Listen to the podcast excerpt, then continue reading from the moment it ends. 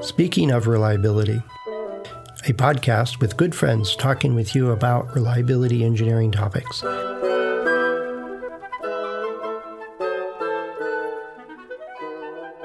Welcome to Speaking of Reliability. This is Fred Schenkelberg. And this is Carl Carlson. Hey, Carl, you know, last week I was, I was talking to uh, Chris Jackson, and it was about a listener's question about sample size. And I don't know. I, am quite sure that you've gotten the, that question a bazillion times. How many samples do I need? And yes. and so Chris came up with this really cool analogy. He says, you know, if you if you ask me how, how much fuel do I need for my car, um, people naturally will ask and respond with, well, how, where are you going? You know, how much and what's your gas mileage and maybe a handful of other things, how, you know, and do you need to if there's no gas stations where you're going, do you need to haul fuel? You know, it really is dependent on where you're going. And I think I even phrased, I, I subquoted you quoting uh, Covey is, you know, got to keep the end in mind. You got to know where you're going, kind of thing. Absolutely, every uh, step. But it's it's one of the things that you know we talked about in in in the chapter in the book that talks about vision, but that's not the same as setting a reliability goal. You know, we want this product to last for five years under these conditions, blah, blah, blah. That's a goal or an objective or a specification, something like that. But I don't think that's what we talked about in that chapter. It was more akin to, well, where are you going? Are you doing a cross country trip here or are you going to the store? Yeah, exactly. And I, I remember thinking about this years ago. Um, and and for listeners, Fred's referring to chapter five of our new book, which is Develop a Reliability Strategic Vision.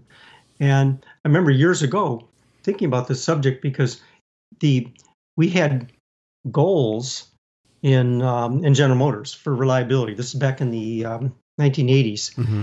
um, late 80s, and it was a stated goal. It's essentially a number.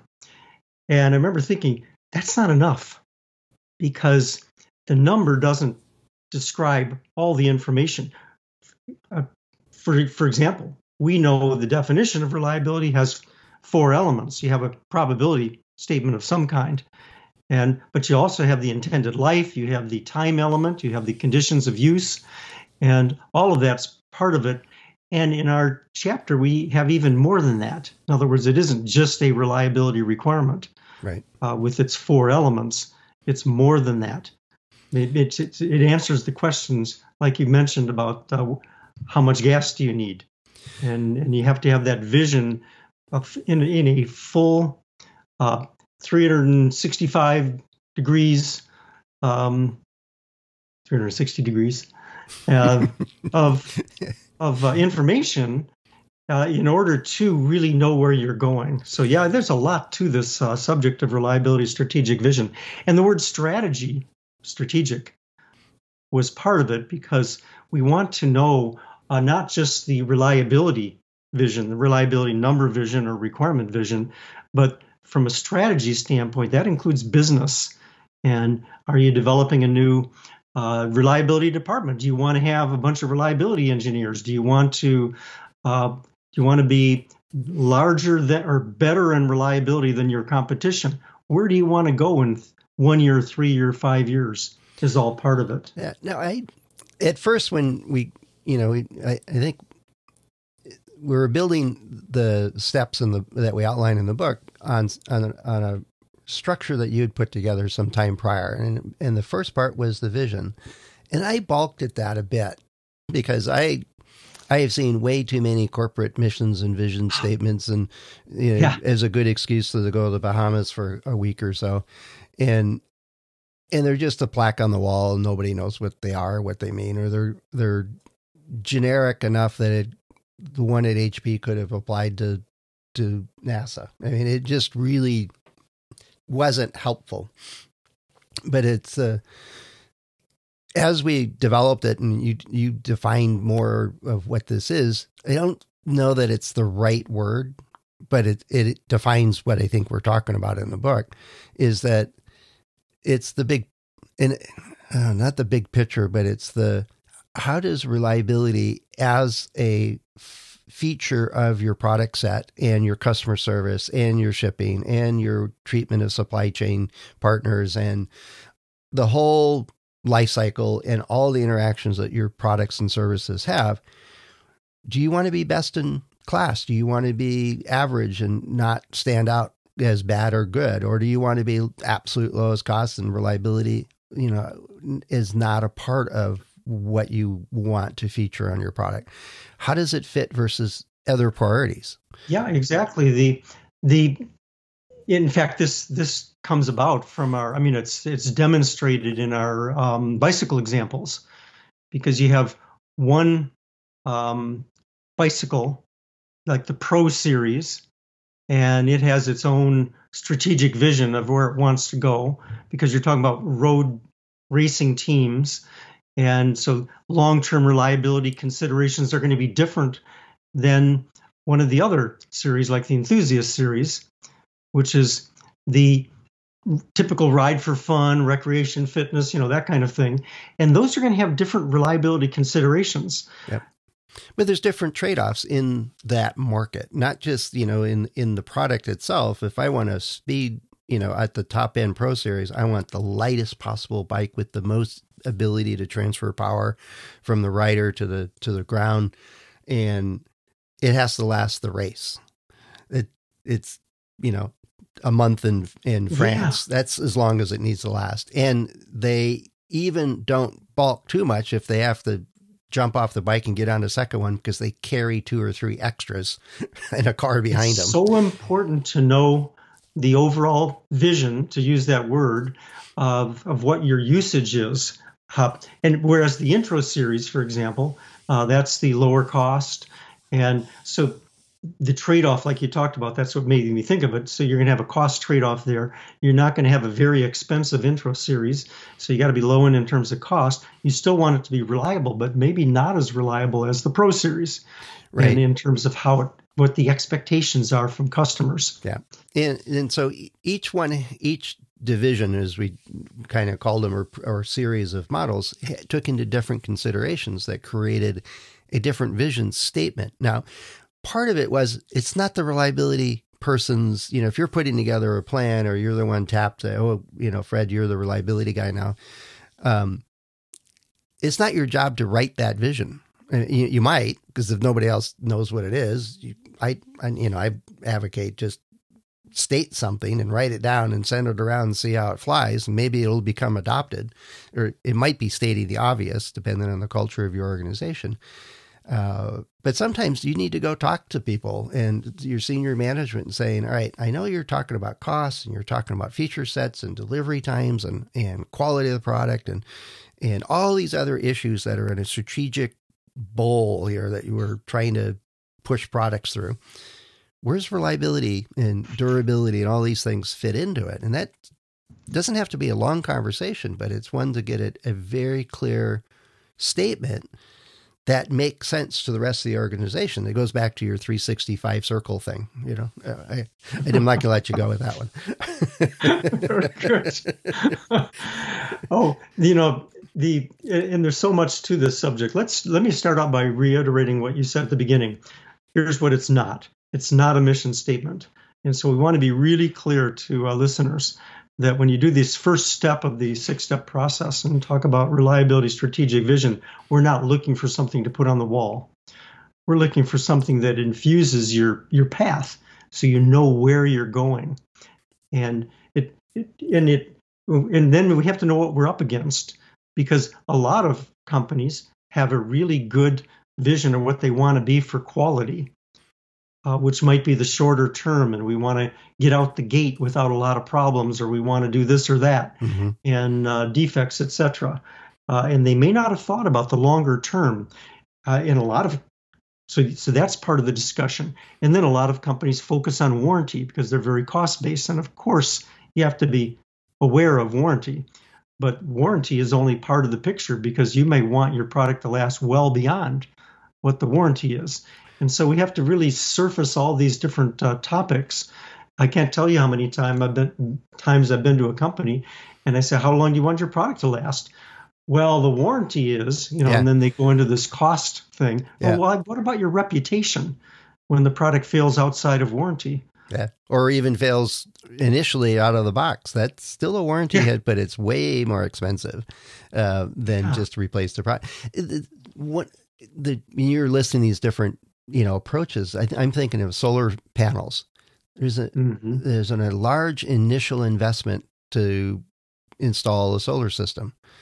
And the design intent is that it doesn't really pay for itself unless it operates, has its function for quite a while. It has to actually work without a lot of maintenance or repairs or service or anything for a long time. And the hard part is, is that it's a very long time for some of these systems and parts of their equipment and so on. So it's their vision is this is tied to the cost equation for the customer to actually pick it up. It has to be trusted to last a long time. And that's more akin to a vision statement is that the reliability is vital for our products because it has to have enough trust in that system for people to make the purchase decision. As opposed to an inkjet printer, the printer itself, the customer, they're not terribly expensive. They're almost the price of a, a, package of ink for an inkjet printer these days. They're probably Yeah, last right. right? So it's it's a hassle to go buy a new printer, and it's kind of wasteful for the materials to go into the trash. Uh, but it's not a major investment like a solar panel thing. But the vision for the printers, um, and I'm going to paraphrase what I would think it would be way back when, was it has to last long enough that the person is happy with it that they buy more ink. Uh, you know, and they, if it lasts for five years and they buy three rounds of ink for the thing, eh, then that's our profit. That's where we make money as a company. And the quality of it is what keeps you buying that brand. And so it was a combination of it has to last long enough for people to buy more ink. And two, the way to do that is because it has really good quality and maintains it over time. That's more akin to a strategic vision statement than 98% reliable over five years. Blah, blah, blah. No, they're very, very good. And it's a discussion. I remember uh, uh, early in my consulting career, like when I left GM and went consulting, and now we're talking over 20 years ago. Um, the when I did the reliability consulting that would uh, lead towards a reliability plan, it I knew the first thing I had to do. I just knew this is to talk to management and see where where do they see this company going? How important is reliability? I didn't want to ask them that question to get some canned answer. I just I wanted to get a sense from them as to how important this is, and then I talked to the employees and and see what their view is, and that was my immersion in the subject of um, of reliability strategic vision is to see what is where are they headed, and it may not be very good. And and frankly, I've even used some. If there's a deficit in the vision, I like to get it solved and get the company focused on that. But it, it can also be a gap. In other Oh, words, if they have no vision at all, that's a that's a gap. Well, sometimes there's a um, a communication error, uh, or one group, and I know I've talked about these guys before, is they their reporting to senior management was just the repair cost of their systems. It was just the parts cost of their systems, not even the labor or shipping or any of the other stuff or brand or anything. And the repair center was overrun in products. And but when I brought it up in the the wrap up meeting, and the general manager was there, and he was like, "Why am I here? What's this about?" And, and I said, "It's about you spending three million dollars a quarter on failed products and not understanding that that actually is happening." No, and he looked at the CFO and said, "You know, we only spend fifty thousand dollars a quarter on this." And I said, "That's only the cost of the screws you're putting into the system to hold it together." and you give two brand new units to every customer that buys one. That's why your manufacturing is so busy. It's not because of sales, it's because your product sucks. know? Did you use that word? I did. I did. The rest of the group was just looking at me aghast. And I says, look, dude, you know. and he stopped and said, "Well," and it was a, a, a medical device used in emergency rooms. Well, it, well, does this harm patients? I said, you have a technicality because your product's only used after a person is technically dead. It's a life sustaining until they can revive somebody.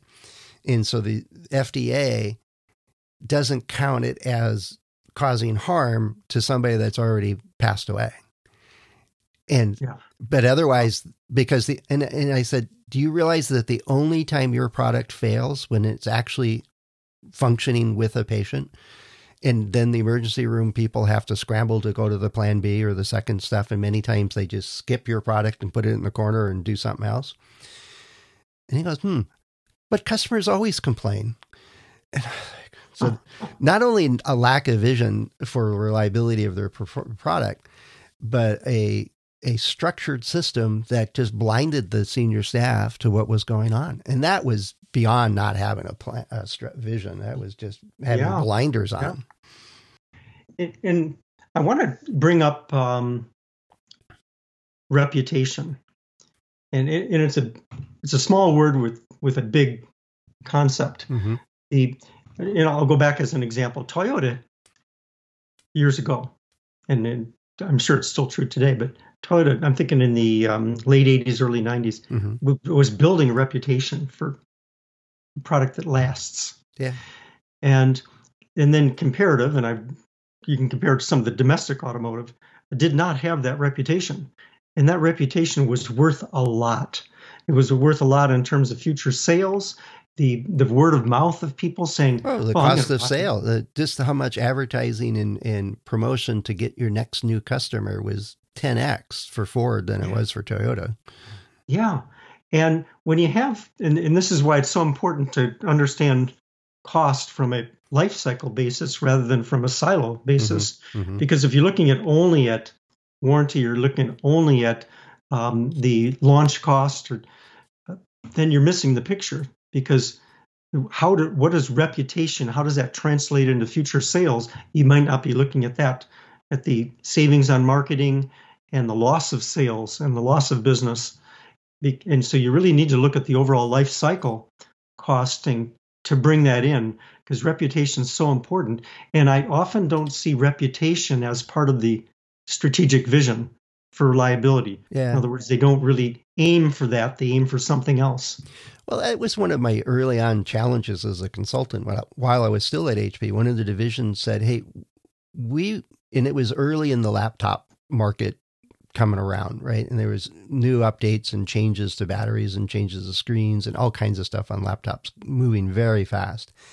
And their senior staff called me in and said, "We want to be number one in that brand for identity as a reliable product. We we want to leverage the idea of being like a laser printer or the calculators is that they they, they just work. And the question was was well how much better do we need to be than the competition to gain that reputation? And that's a tough question. And I like hmm yeah, and for how long? and for how long? Yeah. And so we we ended up talking about, you know, well, one, you got to be stop being the worst. which you are now. that was the easy part. Yes. You know, stop, stop doing what you're doing now because it's not working. Um, and started that, but that became the rallying cry for the organization. It was a touchstone for many decisions over many different design cycles of their product that eventually improved it quite a bit. Uh, and I never followed up to find out whether they achieved their their stated vision or not, but it was a a good place to be with an organization that says, well, how how do we really focus on gaining that reputation? And I says, well, it's not advertising. you know, no, it isn't. It's got to be actually product performance. Once you have it, I remember a book years ago, and I'm trying to think of the name. I think it was Jack Trout was the author called "Positioning the Battle for Your Mind," and I, I believe it goes into the 1980s that that was came out. But the whole concept of positioning and marketing mm-hmm. is you get a name like Xerox, and it suddenly becomes you know let's go Xerox this yep. this uh, document, or you get you know Kleenex. I need some Kleenex, um, and on and on. You get when a product can gain the position in someone's mind then it, then it's it, that's a really powerful place to be. And reliability can be like that. Mm-hmm. It takes a long time. It takes persistence to get it, but you can lose it, and it's very hard to get it back once you lose it. Um, but but so that subject to reputation is so important, and as a uh, both from a cost standpoint as well as from a marketing standpoint, and needs to be part of that uh, strategic vision. Another one I was thinking of is safety. Yep.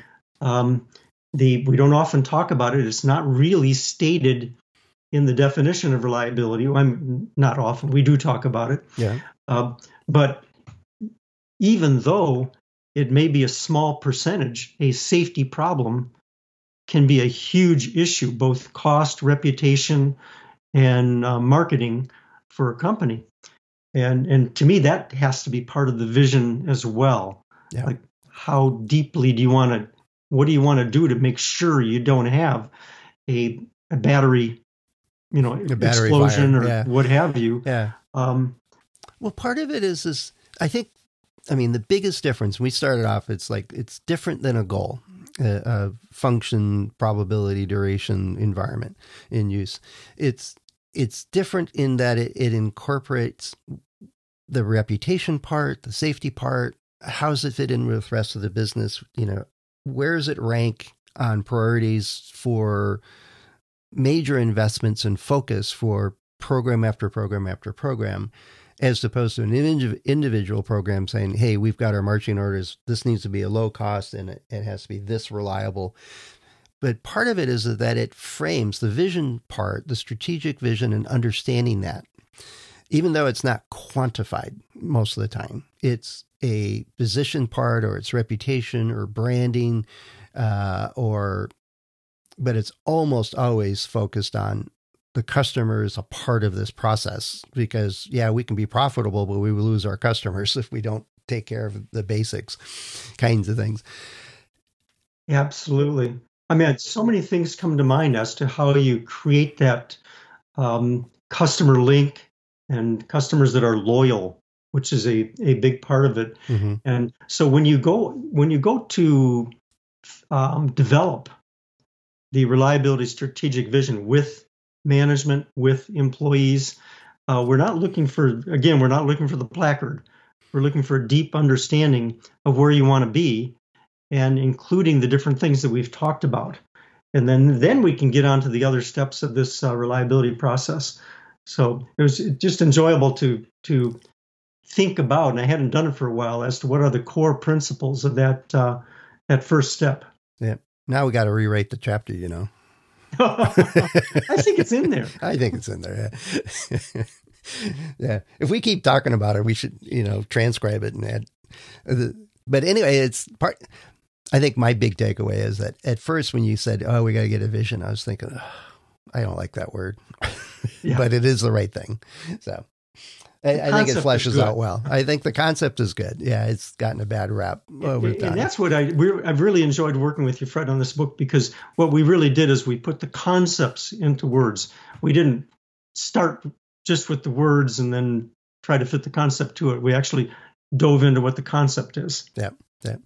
Well, anyway, um, if you got a question on this, it's not a typical thing you see in a reliability related book. Uh, is go figure out where you're going. Is a vision as a company, as an organization, or or, or as an industry even. Um, take a look at it. Let us know what you think, and if you got questions on it, and let us know. As always, we you know last week I was talking about one of the questions received about sample size, and now we're on the other end of the spectrum of the what's where what's the what's the overall arching concept there that we're trying to achieve as an organization. So we can span a lot of ground with what we talk about on the show. So let us know. Head over to accendoreliability.com slash go slash SOR. And there's a couple of ways you can get leave a message for us there. Carl and I and the other hosts are available through LinkedIn and uh, via our about pages on Accendo. So plenty of ways for you to get in touch and we really do. We have a vision that you will get in touch with us. That, that's our vision. Yeah. Very good, and we really look forward to hearing from you. That's that's a big part of uh, what we do and enjoy it. Yep, very much so. Uh, I guess engagement would be our big vision is to have a engagement with our audience and in our Absolutely. community. Yeah. So anyway, thanks, Carl. Thanks for bringing it up, and uh, we'll be back to talk about some other concepts in the book here in, in our next episode. All right, great. Thanks, Fred. See you later. Thanks for listening to Speaking of Reliability. We invite you to join the conversation if you have a question or a topic that you think we should discuss in a future show, please let us know. You can find a comment box below the episode show notes, or just leave a note as part of a review on iTunes.